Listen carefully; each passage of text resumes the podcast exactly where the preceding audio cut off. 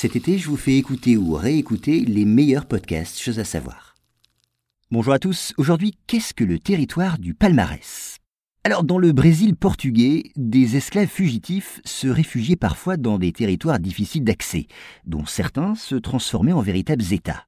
Ce fut le cas du Quilombo de Palmarès, dans la région de Pernambouc. Vous allez le voir, les habitants de ce territoire résistèrent aux assauts des colonisateurs durant la plus grande partie du XVIIe siècle. Mais revenons en arrière. Au début du XVIIe, des milliers d'esclaves s'enfuient des plantations de canne à sucre qu'ils cultivaient dans le nord-est du Brésil. Ils se réfugient alors dans des régions montagneuses où ils se sentent plus à l'abri. Et ces groupements d'esclaves qui se multiplient dans le pays prennent le nom de quilombos. Et parmi eux, celui de Palmarès devient le plus connu. Avec plus de 20 000 habitants, c'est aussi le plus peuplé et celui qui résista le plus longtemps aux Portugais. Alors d'autres esclaves en fuite rejoignent bientôt Palmarès, mais également des Indiens, persécutés eux aussi, et même quelques Blancs en délicatesse avec la justice. Et alors le Quilombo devient un territoire autonome où les esclaves se comportent en hommes libres.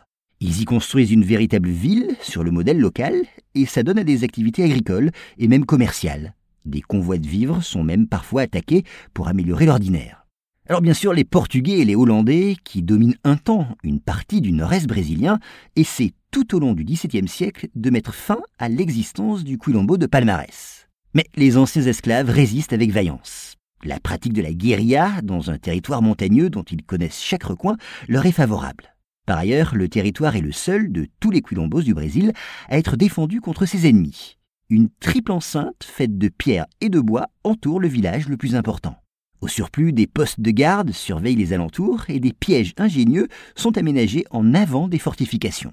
Enfin, les habitants de Palmarès sont dirigés entre 1680 et 1694 par un guerrier valeureux, Zumbi.